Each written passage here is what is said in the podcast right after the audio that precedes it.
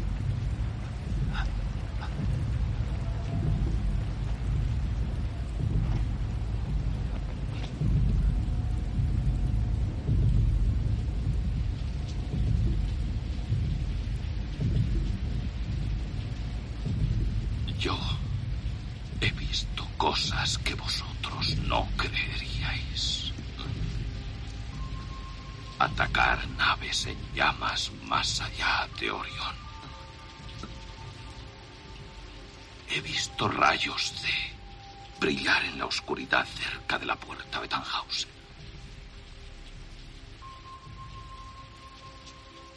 Todos esos momentos se perderán en el tiempo, como lágrimas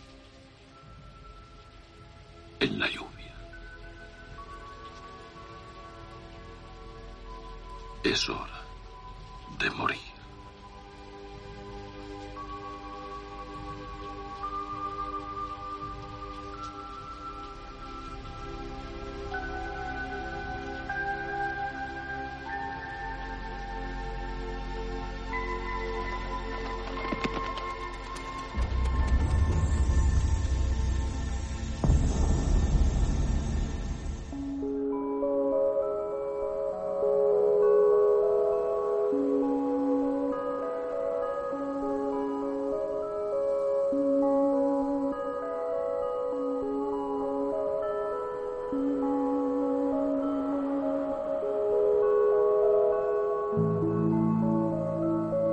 En este adentrarnos acerca de la resurrección,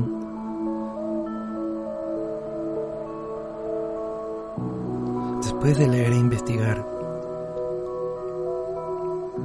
recorrí, digamos, donde podía obtener la explicación y la información correcta sobre la resurrección. Fue así que pensé: ¿quién me puede explicar este tema? Entendí que necesariamente debe ser el cristianismo,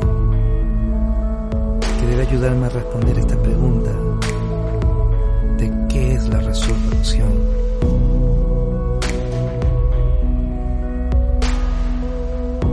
Luego de leer y entender, puedo concluir que estaba equivocado acerca de la resurrección.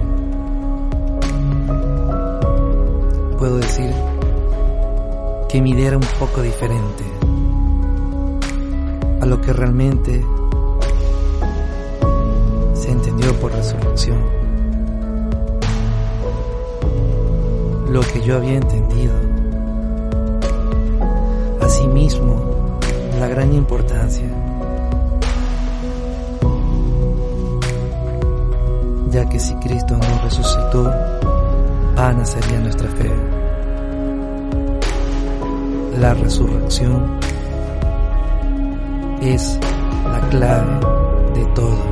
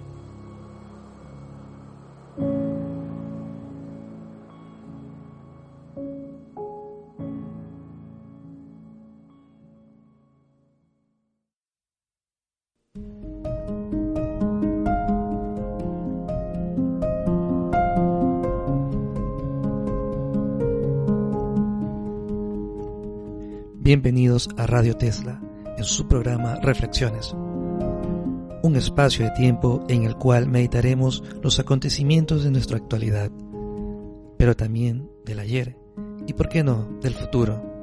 Un programa donde puede existir más preguntas que respuestas, pero en todo caso, siempre cuestionándolo todo, intentando encontrar la verdad.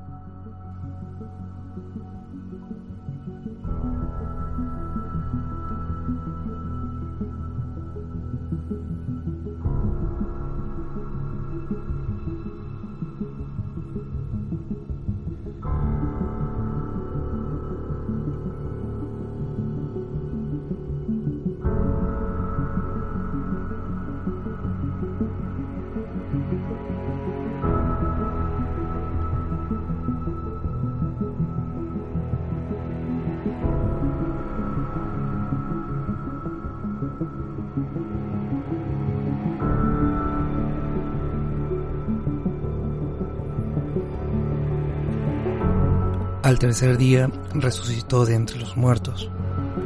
Os anunciamos la buena nueva de que la promesa hecha a los padres, Dios la ha cumplido en nosotros, los hijos, al resucitar a Jesús.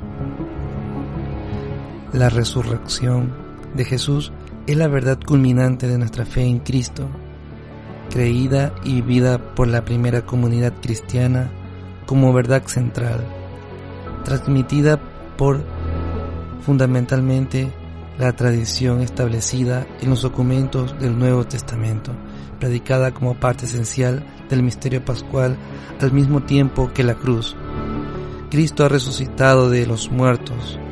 Con su muerte ha vencido a la muerte y a los muertos ha dado la vida. El acontecimiento histórico y trascendente, el misterio de la resurrección de Cristo, es un acontecimiento real que tuvo manifestaciones históricamente comprobadas, como lo atestigua el Nuevo Testamento. Ya San Pablo, hacia el año 96, puede escribir a los Corintios: porque os transmití, en primer lugar, lo que a mi vez recibí, que Cristo murió por nuestros pecados, según las Escrituras, que fue sepultado y que resucitó al tercer día, según las Escrituras, que se apareció a Cefas y luego a los 12. El apóstol habla de la tradición viva de la resurrección que recibió después de su conversión a las puertas de Damasco, el sepulcro vacío. ¿Por qué buscar entre los muertos al que vive? No está aquí, ha resucitado. En el marco de los acontecimientos de la Pascua, en el primer elemento que se encuentra es el sepulcro vacío. No es en sí una prueba directa. La ausencia del cuerpo de Cristo en el sepulcro podría explicarse de otro modo. A pesar de eso, el sepulcro vacío ha constituido para todos un signo esencial. Su descubrimiento por los discípulos fue el primer paso para el reconocimiento del hecho de la resurrección. Es el caso, en primer lugar, de las santas mujeres. Después de Pedro, el discípulo que Jesús amaba, afirma que al entrar en el sepulcro vacío y al descubrir las vendas en el suelo, vio y creyó.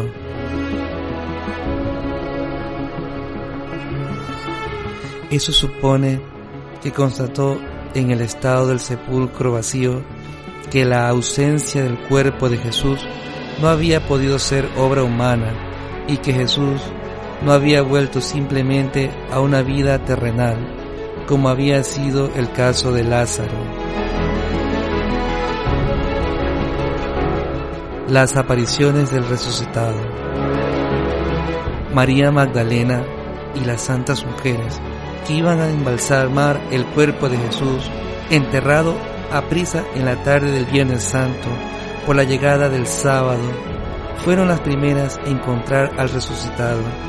Así las mujeres fueron las primeras mensajeras de la resurrección de Cristo para los propios apóstoles.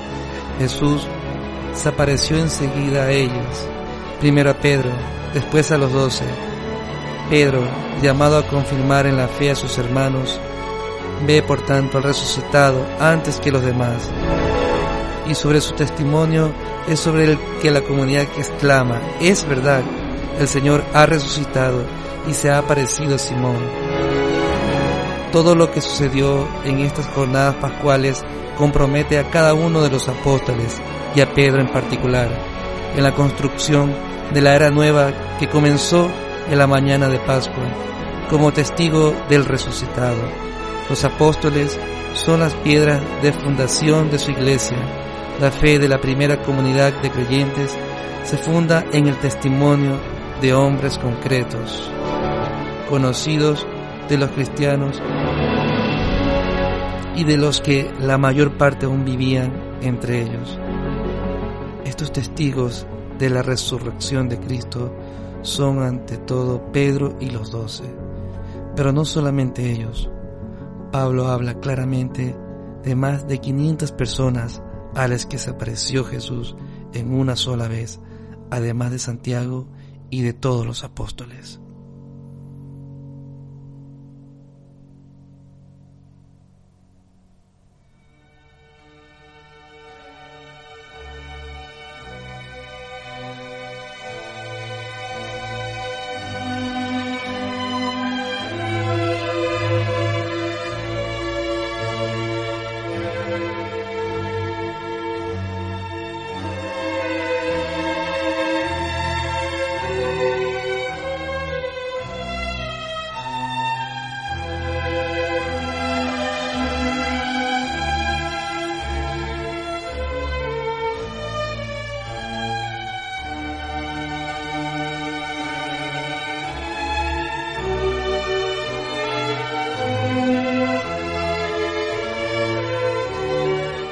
Ante estos testimonios es imposible interpretar la resurrección de Cristo fuera del orden físico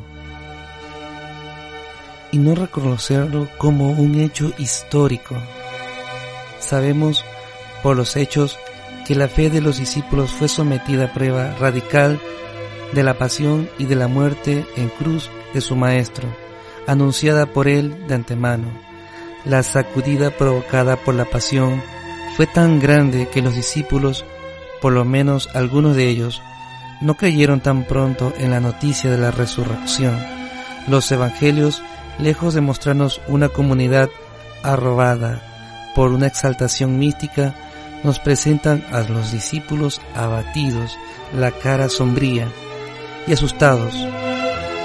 Por eso no creyeron a las santas mujeres que regresaban del sepulcro y sus palabras les parecían como desatinos. Cuando Jesús se manifiesta a los 11 en la tarde de la Pascua, les echó en cara su incredulidad y su dureza de cabeza por no haber creído a quienes les habían visto resucitado. Tan imposible les parece la cosa que incluso puestos ante la realidad de Jesús resucitado, los discípulos dudan todavía, creen ver un espíritu. No acaban de creerlo a causa de la alegría y estaban asombrados. Tomás conocerá la misma prueba de la duda, y en su última aparición en Galilea, referida por el Mateo. Algunos, sin embargo, duraron.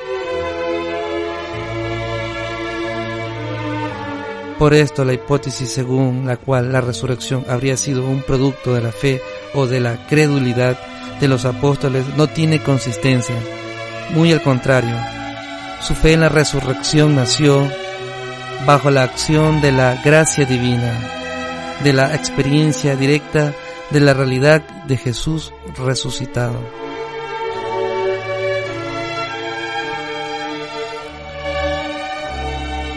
el estado de la humanidad resucitada de Cristo.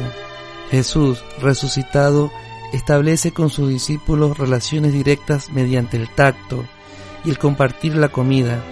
Les invita así a reconocer que Él no es un espíritu, pero sobre todo a que comprueben que el cuerpo resucitado con el que se presenta ante ellos es el mismo que ha sido martirizado y crucificado, ya que sigue llevando las huellas de su pasión. Este cuerpo auténtico y real posee, sin embargo, al mismo tiempo las propiedades nuevas de un cuerpo glorioso. No está situado en el espacio ni en el tiempo, pero puede hacerse presente a su voluntad donde quiere y cuando quiere, porque su humanidad ya no puede ser retenida en la tierra y no pertenece ya más que al dominio divino del Padre. Por esta razón también Jesús resucitado es soberanamente libre de aparecer como quiere, bajo la apariencia de un jardinero o bajo otra figura, distinta de la que les era familiar a los discípulos, y eso para suscitar su fe. La resurrección de Cristo no fue un retorno a la vida terrena como en el caso de las resurrecciones que Él había realizado antes de Pascua, la hija de Jairo, el joven de Naín, Lázaro. Estos hechos eran acontecimientos milagrosos, pero las personas afectadas por el milagro volvían a tener, por el poder de Jesús, una vida terrena ordinaria. En cierto momento volverán a morir. La resurrección de Cristo es esencialmente diferente. En su cuerpo resucitado, pasa del estado de muerte a otra vida más allá del tiempo y del espacio. En la resurrección, el cuerpo de Jesús se llena de poder del Espíritu Santo, participa de la vida divina en el estado de su gloria, tanto que San Pablo puede decir que Cristo es el hombre celestial.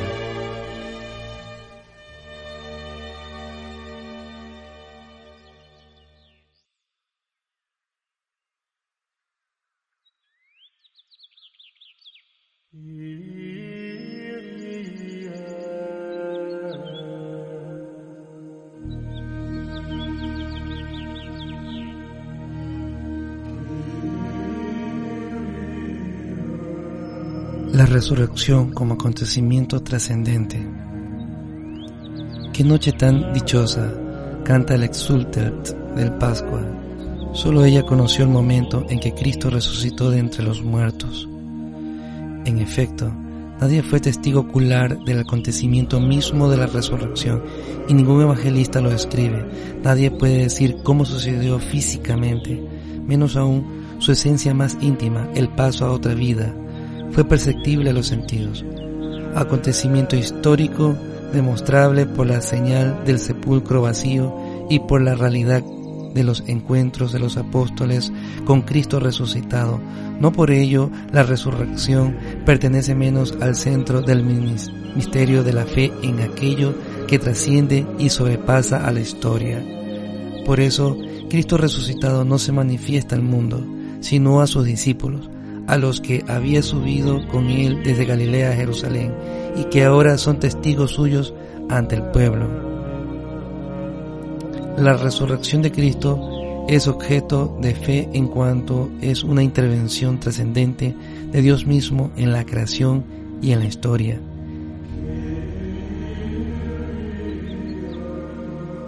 En ella, las tres personas divinas actúan juntas a la vez y manifiestan su propia originalidad. Se realiza por el poder del Padre que ha resucitado a Cristo, su Hijo, y de este modo ha introducido de manera perfecta su humanidad con su cuerpo en la Trinidad. Jesús se revela definitivamente Hijo de Dios con poder, según el Espíritu de Santidad, por su resurrección de entre los muertos. San Pablo insiste en la manifestación del poder de Dios por la acción del Espíritu que ha vivificado la humanidad muerta de Jesús y la ha llamado al estado glorioso de Señor. En cuanto al Hijo, Él realiza su propia resurrección en virtud de su poder divino. Jesús anuncia que el Hijo del Hombre deberá sufrir mucho, morir y luego resucitar. Sentido activo del término. Por otra parte, Él afirma explícitamente: doy mi vida para recobrarla de nuevo. Tengo poder para darla y poder para recobrarla de nuevo. Creemos que Jesús murió y resucitó, dicen los apóstoles. Los padres contemplan la resurrección a partir de la persona divina de Cristo, que permaneció unida a su alma y a su cuerpo, separados entre sí por la muerte, por la unidad de la naturaleza divina que permanece presente en cada una de las dos partes del hombre, las que antes estaban separadas y segregadas. Estas se unen de nuevo. Así la muerte se produce por la separación del compuesto humano y la resurrección por la unión de las dos partes separadas. San Gregorio de Niza, Di Tridui inter mortem et resurrectionem Domini nostri Jesu Christis Patio. Si no resucitó Cristo, vana es nuestra predicación, vana también vuestra fe. La resurrección constituye ante todo la confirmación de todo lo que Cristo hizo y enseñó. Todas las verdades, incluso las más inaccesibles al espíritu humano, encuentran su justificación si Cristo, al resucitar, ha dado la prueba definitiva de su autoridad divina, según lo había prometido. La resurrección de Cristo es cumplimiento de las promesas del Antiguo Testamento y del mismo Jesús durante su vida terrenal. La expresión según las Escrituras y el símbolo niceno-constantinopolitano indica la resurrección de Cristo cumplió estas predicciones. La verdad de la divinidad de Jesús es confirmada por su resurrección. Él había dicho: cuando hayáis levantado al Hijo del Hombre, entonces sabréis que yo soy.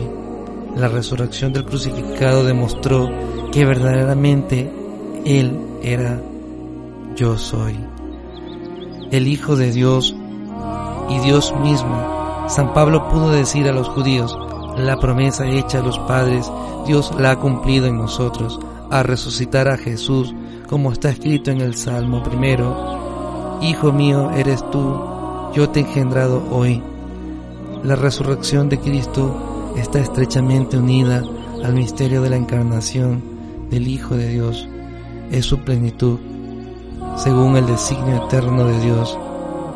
Hay un doble aspecto en el misterio pascual. Por su muerte nos libera del pecado. Por su resurrección nos abre el acceso a una nueva vida. Esta es, en primer lugar, la justificación que nos devuelve a la gracia de Dios, a fin de que, al igual que Cristo fue resucitado de entre los muertos, así también nosotros vivamos una nueva vida. Consiste en la victoria sobre la muerte y el pecado y en la nueva participación en la gracia. Realiza la adopción filial porque los hombres se convierten en hermanos de Cristo, como Jesús mismo llama a sus discípulos después de la resurrección: y avisad a mis hermanos. Hermanos, no por naturaleza, sino por don de la gracia, porque esta filiación adoptiva confiere una participación real en la vida del Hijo único, la que ha revelado plenamente en su resurrección. Por último, la resurrección de Cristo y el propio Cristo resucitado es principio y fuente de nuestra resurrección futura. Cristo resucitó de entre los muertos como primicias de los que durmieron. Del mismo modo que en Adán mueren todos, así también todos revivirán en Cristo. En la espera de que esto se realice, Cristo resucitado vive en el corazón de sus fieles. En Él, los cristianos saborean los prodigios del mundo futuro y su vida es arrastrada por Cristo al seno de la vida divina, para que ya no vivan para sí los que viven, sino para aquel que murió y resucitó por ellos. La fe en la resurrección tiene por objeto un acontecimiento a la vez históricamente atestiguado por los discípulos que se encontraron realmente con el resucitado y misteriosamente trascendente en cuanto a entrada de la humanidad de Cristo en la gloria de Dios.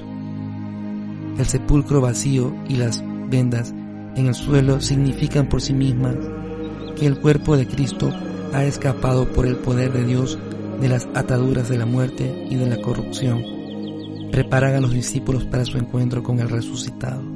Cristo, el primogénito de entre los muertos, es el principio de nuestra propia resurrección, ya desde ahora por la justificación de nuestra alma, más tarde por la vivificación de nuestro cuerpo. De toda esta lectura que hemos realizado, puedo concluir que la resurrección significa que existe un cuerpo y un espíritu que viven nuevamente, juntos, unidos. La muerte separa al alma del cuerpo, pero cuando lo hace Cristo, se vuelven a unir, pero esta vez el espíritu domina sobre la materia. Y como dice el texto, y lo que hemos concluido, es que tiene un cuerpo glorificado, con un poder divino, que puede aparecer en un lugar u otro, que tiene ese poder, esa facultad de nunca morir. La resurrección significa que en cuerpo y espíritu, de una forma diferente, se obtiene la vida, se vence la muerte. Y no es como un solo espíritu. Lo que en mi vida particularmente lo creía así siempre, que las almas o el espíritu se iba a otra dimensión y esa era la nueva vida eterna. Pero hay algo más. La resurrección es diferente a lo que yo creía. Creo que este entendimiento abre las puertas a una nueva forma de entender la resurrección.